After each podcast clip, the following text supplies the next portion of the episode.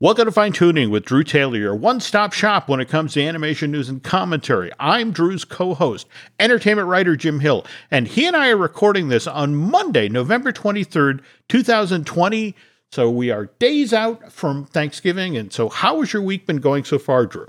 Oh, it's great. You know, I've just been buried in work. Um, I think on Thursday I had six interviews I had to transcribe and get up on the site. So I've been slowly burning through these, but uh, yeah, it's just a lot of a lot of stuff, Jim. Always working, okay. always working. Okay. Now, now, speaking of which, I want to say over at Collider, you did a piece on Animaniacs where you talked with the creative team behind that. Is that correct? Yes. Or? Yeah. Wes- Wellesley Wild mm. and uh, the other uh, executive producer, and and something interesting kind of came up out mm. of that conversation. But uh, you know, they were saying that that Freakazoid almost was in the show. Yes, yes. This is the reboot that launched on Hulu back on November 20th. So we got a, a season one of, of 13 episodes. And so uh, we're not talking like a cameo because I know there was that Animaniacs cartoons vote episode and they had, they brought in like the Flintstones and Bugs Bunny and that sort of thing. So this was like Freakazoid on the show, like a regular? Yeah, because what I what I said was you know that Ducktales has done such a great job, which mm-hmm. there's a new Ducktales on tonight, which I'm very excited mm-hmm. about. But they said yeah, that was a plan, you know, and it, you know they they brought up the Tiny Toons, which obviously mm-hmm. is getting its own reboot, but that it is. I yep.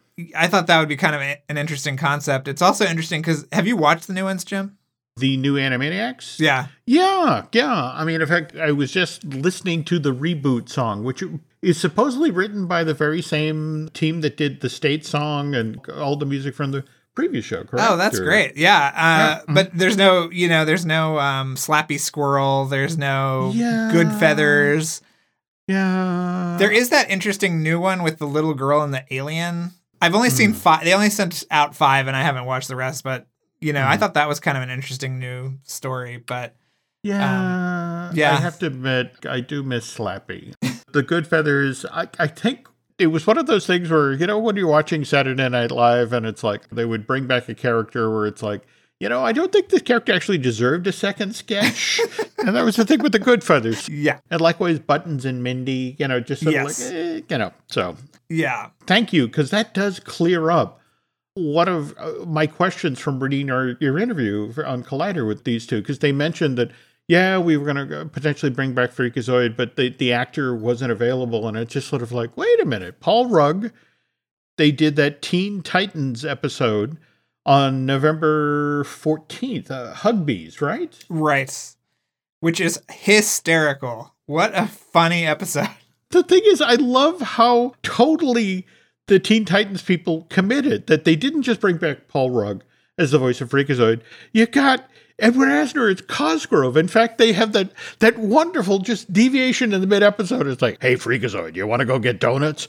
And it's just and and there's that whole break in the middle of the episode where uh, Cosgrove and Freakazoid are sitting, you know, at a, a coffee shop, and well, uh, you know, a maple bar is well, that's from the yeah. Northeast, and it's just committed to the whole freakazoid aesthetic. In fact, that that's half the fun of the episode is Robin is like, no, no, no, bring, don't bring back this character. You know, he just he does crazy gags and he he steps away from the plot. And, and in fact, they make a big deal about Joe Leahy, the gentleman who was the the actual announcer for the show. But I had no idea they actually brought back David Warner to do the Lobe. Yeah. Oh, Talk about man. a legend. God. Yeah, he, yeah.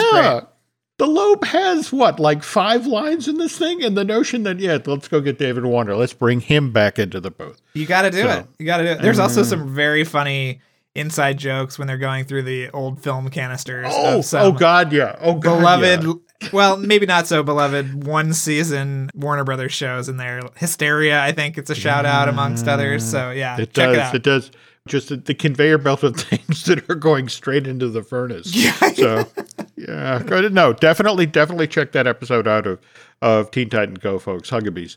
And speaking of things, also to check out while we were away, we we had the debut of the new Wonderful World of Mickey Mouse shorts, and I'm almost kind of hesitant to use the word short because the original Mickey Mouse shorts that Paul Rudish did were what three, three and a half minutes. Long? Yeah, they were three and a half minutes. Yeah Okay, and these two that have come out so far on Disney Plus, we have Cheese Wranglers and House of Tomorrow, nine minutes long. Yeah. Don't get me wrong, a lot of fun, but wow, you know, for them, this is really long form. I mean, they also did the holiday special and the Halloween show, so they, they've done longer form pieces. But as a Disney fan, what did you make of the House of Tomorrow show?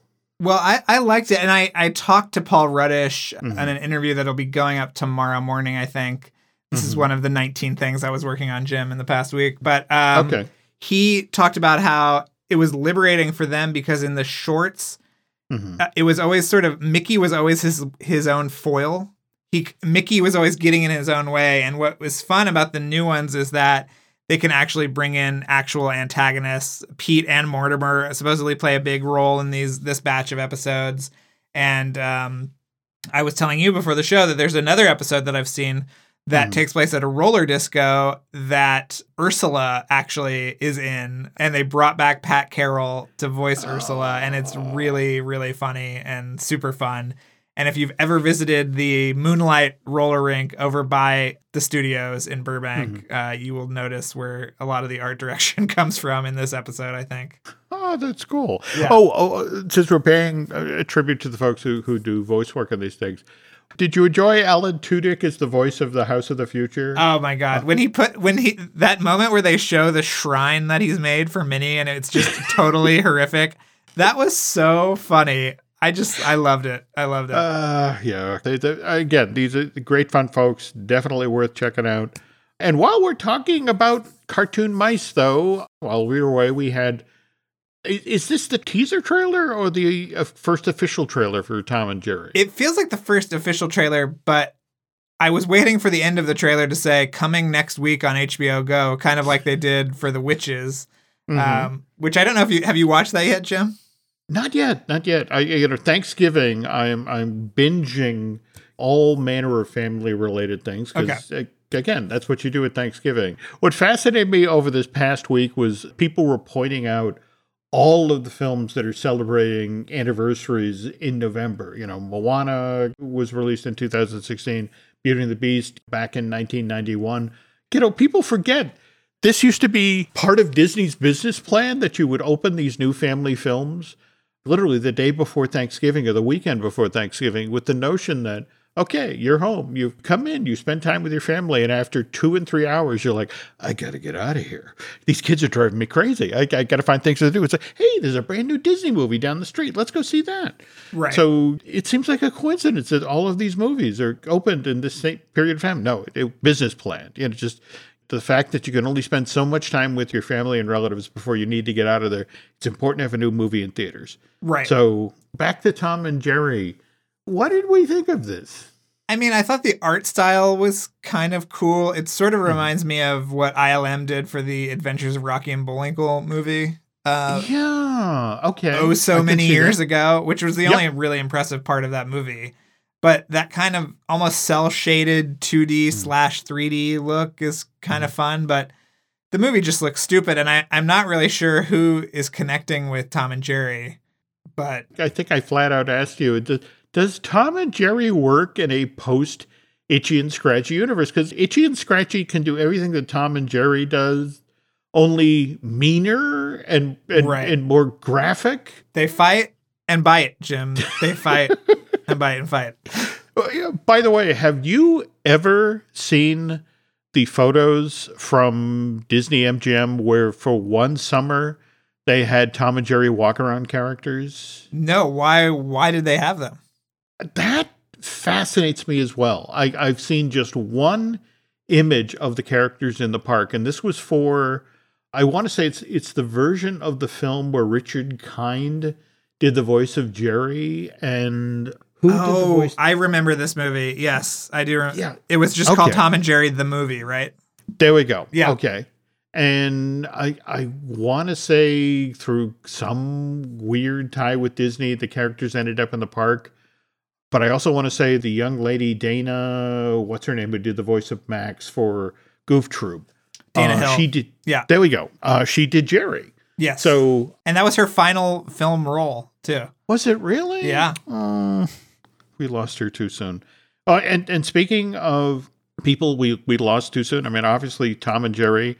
You know, that's how Joe Barbera and William Hanna actually made their mark at MGM back in the 40s, and then of course when MGM shut down its animation unit, they they stepped into television animation and, and became the giants there. But they became the giants there because they had the help of some very, very talented people. And among them were Ken Spears and Joe Ruby. Now, we paid tribute to Joe Ruby uh, back in August of this year. We, we lost him. He was one of the co creators of Scooby Doo. But just early this month, on November 8th, we also lost Ken Spears. And I think when you and I were talking about the Scoob, was it called yeah, Scoob? Scoob yeah. Scoob.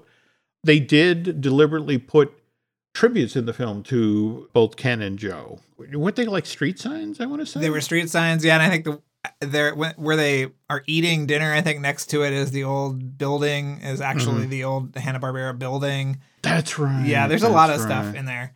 Um, and of course, Scoob got a home a premiere back in May of this year, and as long as we're talking of car- cartoon characters from the 1960s, we have another one headed to the big screen now. We have a Pink Panther movie. Yeah, but for the first time in a long time, they're actually going to use the animated Pink Panther character, mm-hmm. which is very weird. Did you see that the, the description of it is about a bank robber that suffers a head injury and then sees the character, like interacts with the character?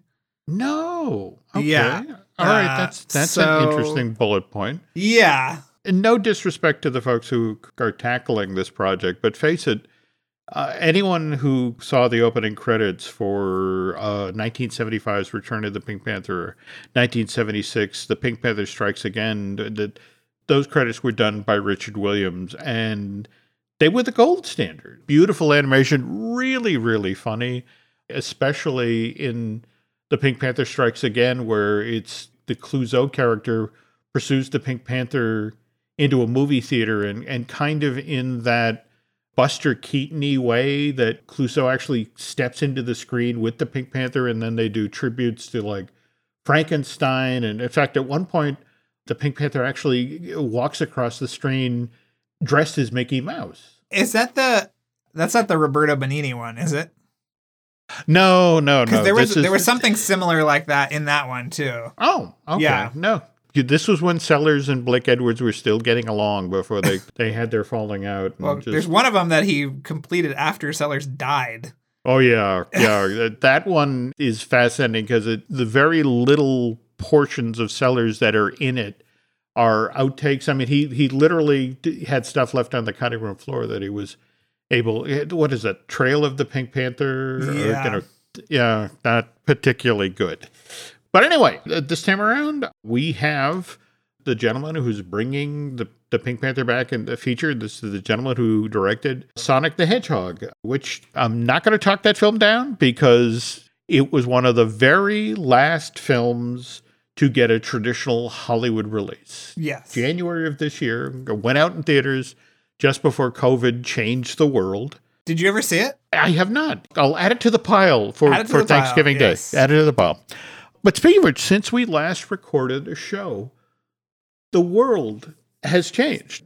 That announcement that Wonder Woman 1984 is not only going to be out in theaters Christmas Day? Yes, Christmas Day. Yep. Okay, Christmas Day, but it's also on the exact same day going to be available on HBO Max, which remember, this is something that Bob Iger had been talking about with exhibitors for a decade, you know, or more, you know, to the effect of let's shorten the theatrical window. Let's make films available at the exact same time in different formats. And what do you think about this?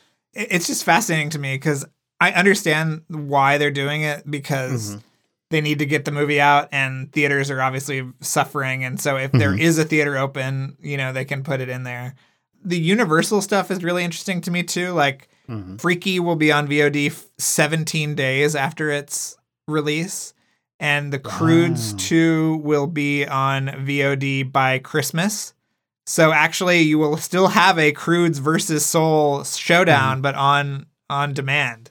Now speaking of which, I know from uh, what I read over at Collider you've already seen uh, Croods and New Age, and you seem to like it quite a bit. I liked it a lot, and they're actually doing a really fun thing in LA where you can mm. actually go and watch it at Universal City Walk outside Oh. on the roof Mhm. of the uh, parking structure. hmm Um, and they're going to have all these crazy, you know, walk around characters and stuff. But I thought it was very clever. Mm-hmm. Um, Joe Pitt, who is a, an, an amazing animator who worked on Gravity Falls, did a lot of stuff for it, and it's just really fun. You know, it's it's exactly what you want. It's got a Mhm. lot of gags. It's beautifully animated. Great vocal Mhm. performances. So I, I was very impressed. I, I did not expect to love it as much as I did. Your review, you had very, very high praise for Nicolas Cage's vocal performance in this thing. Yes, it's it's interesting to me that the least cartoony Nicolas Cage movies have actually been happening in cartoons. Um, so, you know, between this and Spider Verse and Teen Titans Go to the Movies, he's he's done well for himself. But yeah, the whole movie is sort of from his perspective, which was very interesting. And uh, yeah, I thought it was just great. I think you're gonna like it a lot. Speaking of, of wonderfully cartoony Nicolas Cage performances, did you see where I forget which group is doing Raising Arizona? I think you know they're reading it. Uh, you know, is it as No. Zoom thing? They're performing it as a play. Yeah, I, I want to say it's a, it's an, another fundraiser for Actors Equity, that sort of thing. But the press release just came through, and it was just the whole notion of, oh, somebody is going to try to do what Nicolas Cage did in, in Raising Arizona. And after having watched what our buddy Josh Gad did in uh, The Princess Bride, where he had to come in and and channel Andre the Giant and did a wonderful job. That's hard to do. Yeah, that should be fun though. What did you make of the other story that broke while we were away about how a number of things that Disney has in the works for theatrical release? We're talking about David Lowery, the the, the Yeah. gentleman who's doing Peter and Wendy, and how much you're looking forward to that, and and and Cruella's already in the can, right? Yeah, I mean, Cruella's Hmm. done. I forget who we were talking to about it, but you know, Hmm. I always talk to people on on Light the Fuse or if I'm doing Hmm. something else and I say, "Oh, you're working on such and such. Well, how's Hmm. that going?" And so somebody told me that Cruella turned out really well Mhm. and that they used the song. So, oh yeah. so okay. something to look forward to, Jim. all right. Yeah. but again, there was this article, and I want to say it was Deadline that, Yeah. that, that put it out there. But again, it's Disney is considering shifting Peter and Wendy, Cruella, and this one kind of confused me. Uh, Robert Zemeckis' Pinocchio, with supposedly starring Tom Hanks, that that is being shifted away from theatrical release and will be over at, at Disney Plus. And you kind of called shenanigans on this, right? Yeah, it's sort of like you know what? Uh, One and only Ivan was supposed to the- be theatrical. So was Mhm. Hamilton. So was. Atti- you know Artemis Mhm. Fowl, and so was Magic Camp. Like all of these things were supposed to be theatrical, Mhm. and obviously we're not getting out of this thing anytime soon. So Mhm. you know, I think that decisions will be made when they're made, but I sort of don't think that something like Pinocchio would be pegged to Disney Plus already.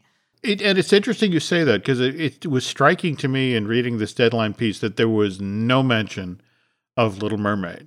And that they had built the sets. They were what? Days out from starting shooting when COVID came down and shut everything down. And Yeah, I think they're shoot. They start shooting. I think again this week. Or Really? Yeah, oh, wow. yeah. Okay. So I mean, they're up and running again in in England, but you know, I think it is telling that the last two billion dollar grossing remakes were from the '90s.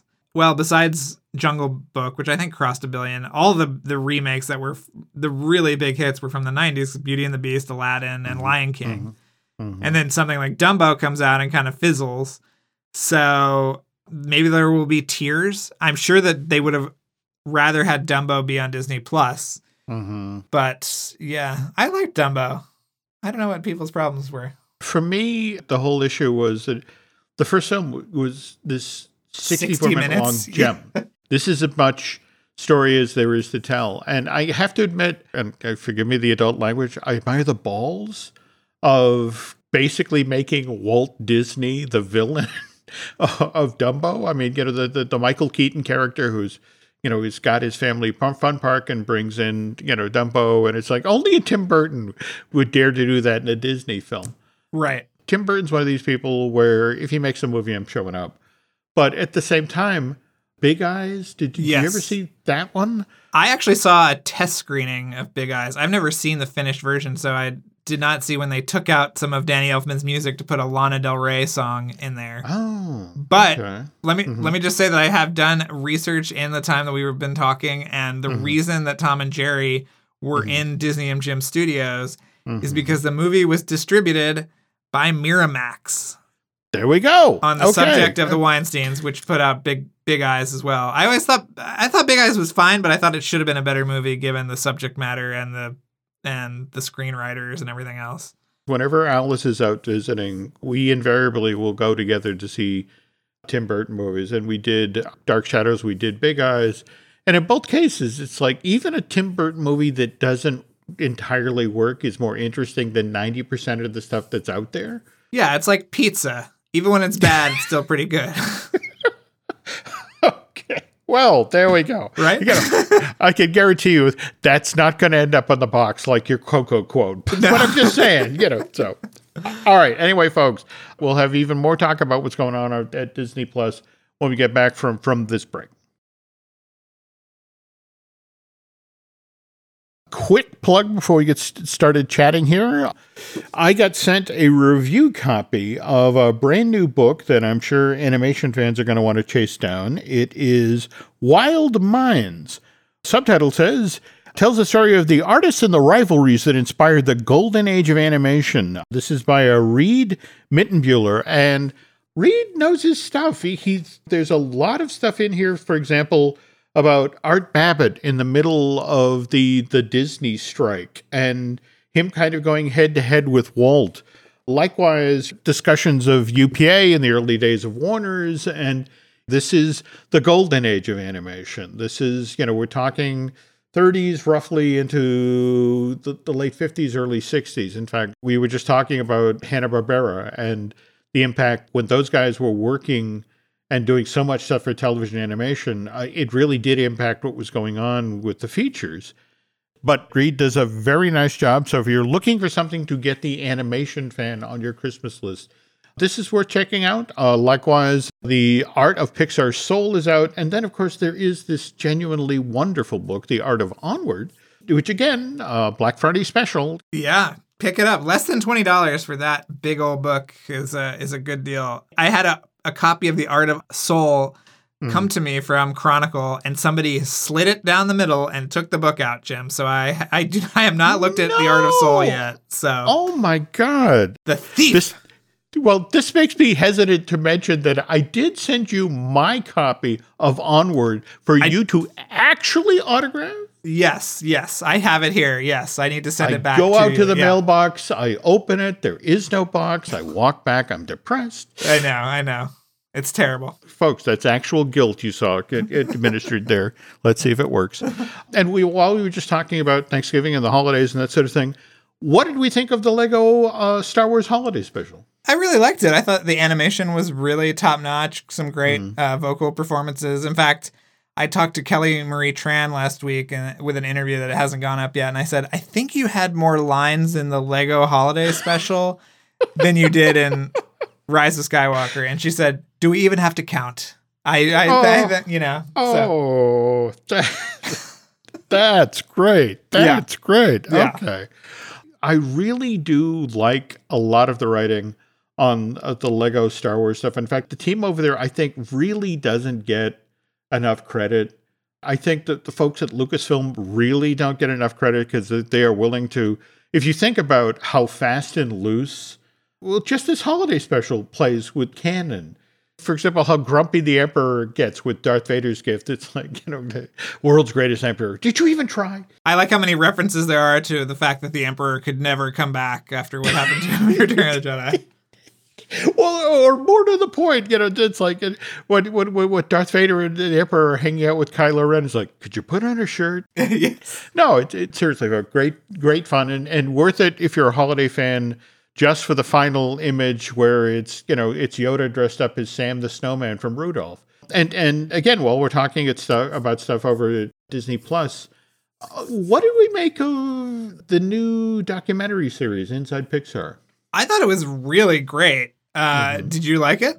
I went in with the mental yardstick of I mean, Leslie Iwerks did such an amazing job with the Imagineering story, and I and you and I have been covering Pixar for decades at this point, and we know the stories. We know, you know. So there's like, oh boy, if they took know, an Imagineering uh, story approach, and, and in fact, you know, the kind of the irony is, remember, Leslie actually did do the Pixar story, but it just is like a two-hour long film. Yeah, I think it's on the WALL-E Blu-ray.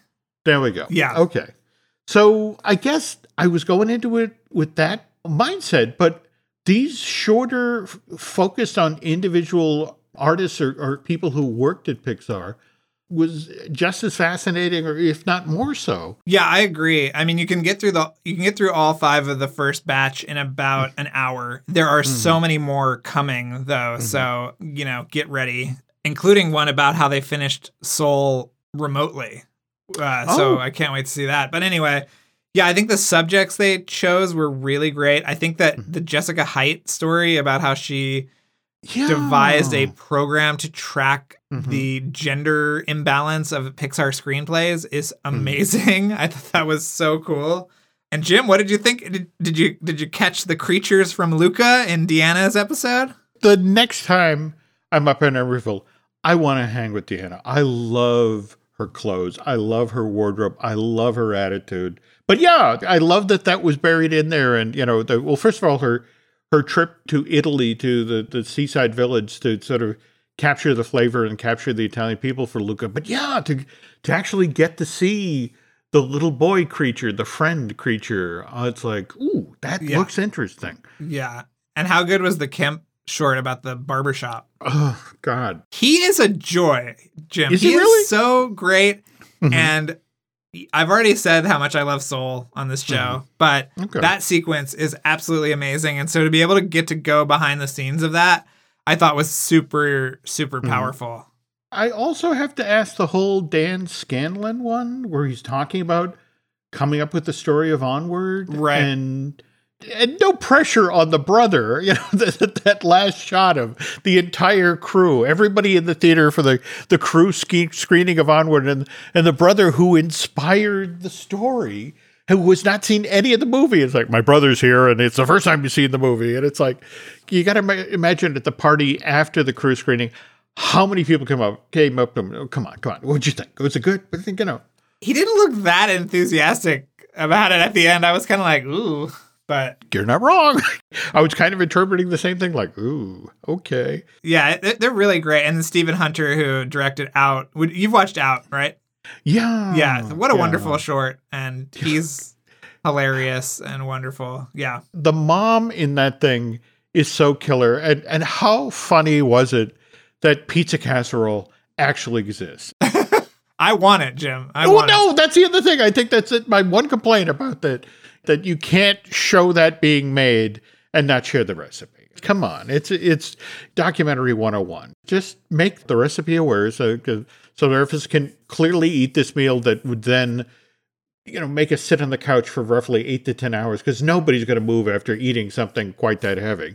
Right. So there's only five of them so far that are available on Disney Plus. And you mentioned that there's a lot more coming, or There are a lot more coming. Yeah, I think the next batch is called Portraits. Mhm. But yeah, I mean, I think they work. They've been working on these for the last couple of years, so there's a lot. Um, So yeah, you're going to see a lot of of really cool stuff coming out um, from that, and I, I I welcome it. I love the length. I love how specific they are and how inspiring they are. I think just think it's great. Okay. Well, speaking of things we, we should all be looking forward to, Drew has been working on the definitive history of Rescuers Down Under. And You know what is- people really want, Jim? The definitive history of Rescuers Down Under. Now, now you see, now that you're joking, but I have a lot of affection for this film. I always felt so bad because it fell into that gulf between The Little Mermaid in 89 and Beauty and the Beast in 91. And that coupled with the fact that the Prince and the Pauper featurette that played in front of it really, that's fallen through the cracks as well. I mean, there's just, it's so strange that this really well done film, which has the story may not hang together, you know, as well. Certainly not as well as the original Rescuers from from '77, but there are masterful sequences in this thing. I mean, the Marahute flight scene, or how the message that the little boy needs to be rescued travels around the globe. Oh, I love that scene. Yeah. I, I love yeah.